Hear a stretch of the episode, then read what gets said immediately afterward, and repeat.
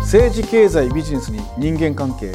街角のあらゆる話題に数字を結びつけ会計士の立場から見た意外な真実や現代を生きるための転ばぬ先の杖をお伝えする街角会計学数字嫌いは騙される。こんにちは、公認会計士の柴山雅之です。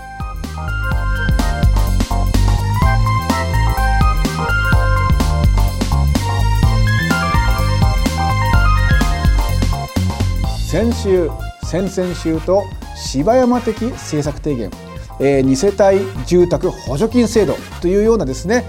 お話をいたしましたが、最近これを裏付けるような非常に興味深い自治体の取り組みに偶然テレビで遭遇しました。私が普段あながち思いつきで適当に政策提言をしているわけではないということをですね、客観的に立証してくれる非常に、貴重な企画だったんですが、この事例を、この後ご紹介しながらさらに柴山的アイディア、その発展系などをご提案したいと思いますので、ぜひこの後ご視聴なさってください。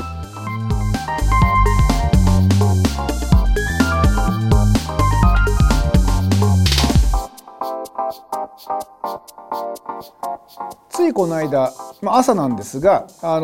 娘が学校に行く時にですね、横でぼーっとテレビを見ていたら、なんか懐かしい給食の風景があるなと思ったらですね、これね、兵庫県の相生市というところで取り組みらしいんですが、大きく2つありましてですね、1つは給食ですよ。幼稚園、小学校、中学校、こういったところの給食を3年前からなんと無料にしてしまったという素晴らしい、私は子供の時やってほしかったなともう心から思ったんですが、しかも私その時はですね、朝食抜きだったんですけどね、お腹グーグー鳴らしながらですね見てたんですが、その一方で1食なんと250円というとてもリーズナブルなお金で価格でね、高齢者向けに給食サービスをするって、また非常に興味深い企画があったわけですよ。でこれね、いろいろ見てて面白かったんですが、2500人の幼稚園児、それから小中と、学童がいるわけですよ。で2500人に対してやっぱ会計士がね、これちょっとね目を奪われたんですが、年間1億1000万円かかるそうです。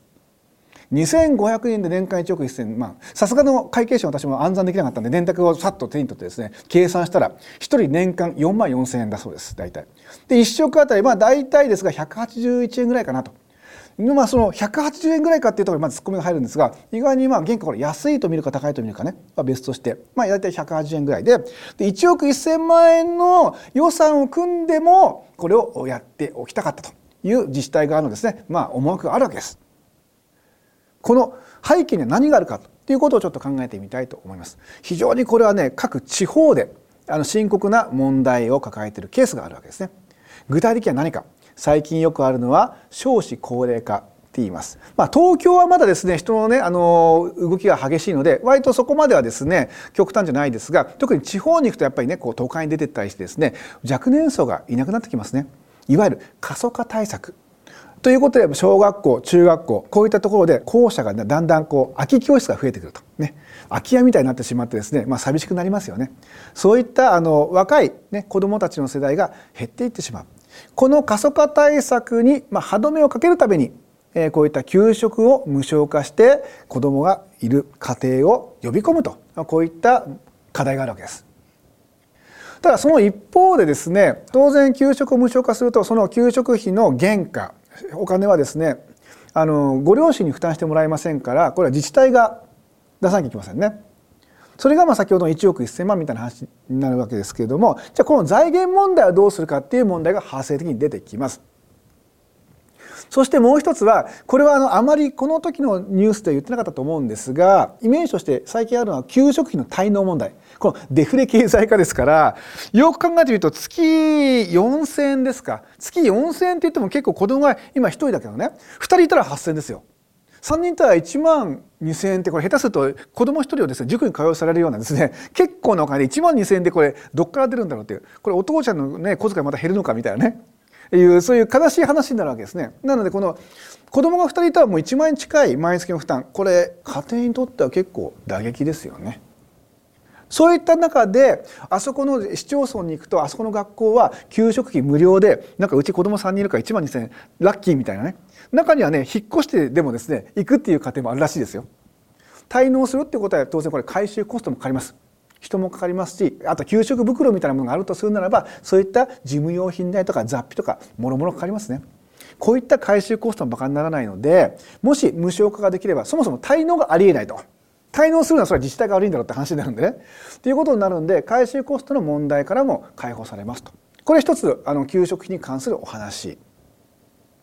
その一方で全く別の問題があって全く別の背景があるわけですよ。これはね今回面白いと思ったのは2つの全く異なる問題を1つの施策で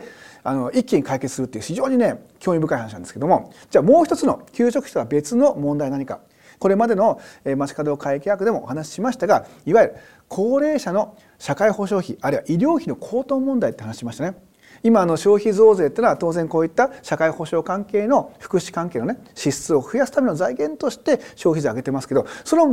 根本となる支出が減るかもしれないって話なわけです。そしてもう一つはですね、今国民平均1人当たりですね、1000万とかね貯金があるって言われてますから、それ誰が持ってるんだと。つまり若年層の20代30代が1000万持ってると、例えば皆さんのですね会社考えてみてください。行った会社のですね机に座っている隣の A さんですよ。一家4人で子供2人いてですね35歳の A さんがですね1000万持ってるように見えますかって話です。多分持ってないだろうと、ちょっと変な話ですけどね。周り見渡して1000万持ってるやついねえだろうなと、借金があるかもしれないみたいなね。ということでいくと誰が持ってるかっていうと、多くの場合はやっぱりこれは高齢者が預金を持ってるはずなんですよ。でその方たちがやっぱり年を取ると足腰もなかなか立たないんで、なかなか活動的になれないとなるとお金を使う機会がないですよね。そういった使われない預金をいかに消費に回すかっていう対策が一つあるわけです。実はもう一つは高齢者になると最近孤立化っていうのかな、孤独死とかいうでしょ、変な話ですけどね。一人で寂しい思いをするでなかなか出歩けなくて、例えば精神面とか体力面で衰えてしまって、それのケアのためにお金がかかりますよね。介護とかね、生活が充実しないことによって健康面あるいは精神面でいろいろ介護が必要になって、かえってそれも高齢者の医療費対策になっちゃうじゃないですか。そういったね社会保障費、それから預金を使わないというそういった問題点、あとは高齢者の孤独化問題、こういったものをですね一気に防止するっていう試みでも実は給食費の話ってのはすごくね面白いんですよ。ということでいくならば、例えば過疎化対策と高齢者の社会保障費対策、これを一見違うような問題を一気に解決する、そういった一つのですね政策として給食費の無償化と、高齢者に対して安い値段で有料なんだけども給食を提供する、この同時サービスというのは非常にですねこれ今後注目を浴びていいんじゃないかなと思うわけですね。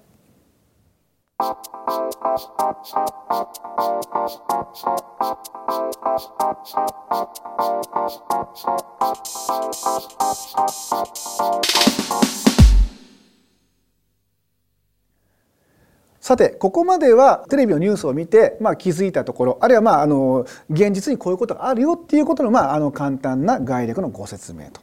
でここからプラスアルファの付加価値をつけるのがまちかど会計学のですね一つの売りだったりするわけです。じゃあ柴山がこのね自治体の政策担当者あるいはそういった実行者だったらプラスでどういうアイデアを加えるかなと思って見てたんですよ。そこでいくつか思った。まずポイントは何か。せっかく高齢者の方が家から出て集まってきたんだから人が集まると楽しいですね。人間っていうのは人が集まって楽しい状況になるとお金を使いやすくなる。気持ちよくお金を使えるような環境が整ってきている。そこで250円の給食代だけではちょっともったいないですよね。ということでプラスアルファ、もっと給食以外にもいろんなことをお年寄りの方たちに楽しんでもらってもっともっと消費を活性化するという柴山的な提案があるわけです。例えばですが人がいっぱい集まるわけだから、そこでですね、そうだな、高齢者だと資産運用とかありますね。そういった資産運用に関するですね証券マンとかね保険会社の方とかが来てパンフレット持ってきてね、こういった老後の資産運用はどうですかみたいなことをですねやってもいいと思うんですよ。ね、あるいは今景気がねいいとか悪いとかそういった経済のニュースについても噛み砕いてお年寄りにですね説明するといったそういったセミナー的なことがあってみんなでカンカンカンやってもいいと思うんですね。いろんな話ができます。あるいは例えばね、皆さんですね自宅から学校まで行くのが大変だとすると、歩くのはわしは大変だなというならばタクシー会社と提携して持ち前で回ってもらって安い値段でご老人を5人ぐらいずつこうね運んでもらうと。でそうすると今度はタクシーのですね稼働率アップにもつながりますということもできます。あとは例えばですね人がいっぱい集まって教室があるんだったらこうちょっと椅子を避けてですね社交ダンスみたいなですねセミナーをやるとかそういったパーティーをするとかいろいろあります。あと私ちょっと聞いた話だと芸能事務所もねタレントさんとかいらっしゃいます司会者とかねそういった社会福祉対策でご老人を楽しませるためっていう名目だとどうも安くなるらしいですよそういったタレント出演料ってねこれだけここだけの話なんですけどねという形でそういったタレントさんを呼んだりとかあるいは手品しても何でもいいですよ。昔私ねそういえばね思い出したんだけどあるね会社のなんていうのかな年末の忘年会で池袋でやったんだけど最後にねなんか知らないおじさんが出てきてねなんか手品始めるんですよ。これがまたやんややんやでですね盛り上がっちゃってあそういうやり方もあるんだなって突然サプライズですよ。サプライズを交えながらそこに集まることが楽しいと思えば喜んで多分お年寄りの方たちは集まると思うんですよ。で給食費250円をそこで出してもらったらそれが今度は給食費無償化という若年層のね世帯の補助金に回る財源となればこれはこれでうまくお金が高齢者から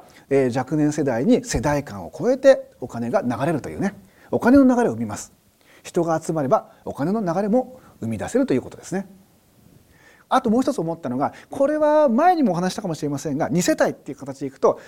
ご高齢の方がお子さんの小さい子どものですねしつけとか面倒を見るっていうことが一つの家庭の中でできればいいんですけどこういう教室の中で今度は集団でねそこにお子さんを預けてでご高齢者の方がですね給食を食べた後にですね午後お母さんがパートに出てる時間預かってみるとかねそういった取り組みがあったら今度はねこの世代を超えた教室単位でのですね集団的育児スペースっていうねなんかちょっと違った話なんですよ。集団的育児スペースみたいなそういった新しい事業も安くできる。そして今度は子供を見ればおじいちゃんおばあちゃんも若返るとエネルギーもらういいこと尽くしですねこれね。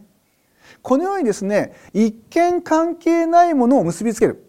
こういったですねいろんな新しい発想で組み合わせると面白いサービスができる。で今回は若年層が減った過疎化対策っていうマイナス面それと、いわゆる高齢者のですね社会保障費の高騰とかあら高齢者の孤独化っていう問題のマイナスをうまく掛け合わせてそれぞれをですねピタッとピースをはめていくとプラスに転じるしかも大きなビジネスチャンスが生まれてそこに今度はサービスを提供する業者とか、ね、先ほどの証券マンでもいいんですがそういった形で新たな市場ができるかもしれないと。こういったことを考えたらですね今回は学校の給食という一つの本当に身近なテーマを媒介にしたですねマッチングこんな250円ならですね皆さん喜んで出しませんかっていうか私も250円で昔の給食食いたいと思ったんですけどねこれね。とするならば高齢者が来てまだ余ってるならば別に30代40代でもですねお母さんが子供を連れてきてもいいと思うんですよね。お母さん昔こんなの食べたよとか言いながらですねそう250円なら昼飯安いですよねなんて思ったりしたわけですね。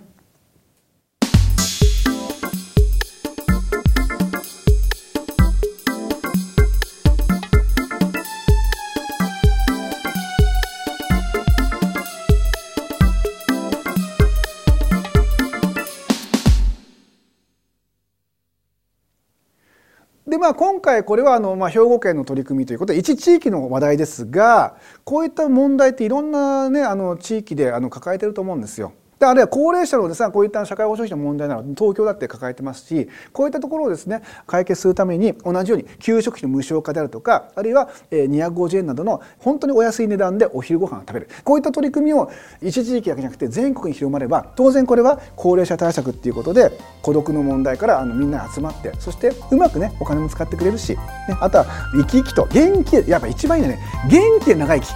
病気で長生きはちょっと辛いでしょこれ。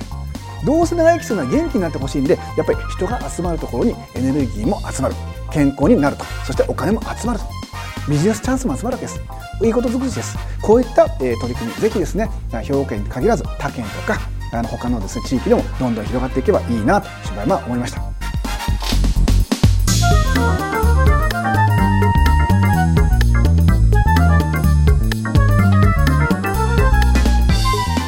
メールをチェックしていたらですねポッドキャストを聞いていますという嬉しいお便りをいただきました。ちょっとね一部ご紹介させていただきます。いつもポッドキャストで拝聴させていただいています。どうもありがとうございます。拝聴というほどのね大層なものはね配信してませんが聞いていただけて非常にありがたいです。私は今資産運用で株を始めたばかりの素人です。以前 NISA が運用された頃に株式投資の話をされていましたが未だに何から考えていかなければいけないか皆目見当がつかず、とても困っています。もし素人が始める株式運用で柴山流の面白い手法があれば、ぜひご教授いただきたいと思っておりますと、こういったようなですね、趣旨のメールをいただきました。今ペンネームポッドキャスト聞いてますさん、ありがとうございます。これに関しましては、実は以前柴山がですね、株式投資に関してまず考えなきゃいけないことはある程度ポイントいくつかお話ししてますので、ぜひバックナンバーをですね、聞いていただいて、そしてなおかつそれでわからないことがあったら、ある程度ポイントをね、こう明確にした状態でまたご質問いただければと思うんです。まずはバックナンバー、引き続き配信しております。株式投資や税金の話などを含め、経済や経営の意外な真実などを語っていますよ。まだ聞いていない人はぜひ一度聞いた人も2度3度4度と聞いてもらっても構いません。リピート OK です。無料です。ぜひ聞いてください。このですね、バックナンバーは http://簿記会計.net のホームページから、もうこれ聞き放題ですからね、これね、フリードリンクみたいなもんですよ、ね、フリー視聴制度です。もちろんこちらのですね、サイトでですね、リスナーの皆さんからの疑問やご感想、ご質問などのいろいろなもろもろメッセージをお待ちしてますので、ぜひどんどんメールなどお寄せください。ということで、街角会計学、数字嫌いは騙される。次回も会計士的視点で現代を生きるための転ばぬ先の杖を柴山の独自の視点からお伝えいたします。お相手は公認会計士税理士の柴山正樹でした。ではまた次回。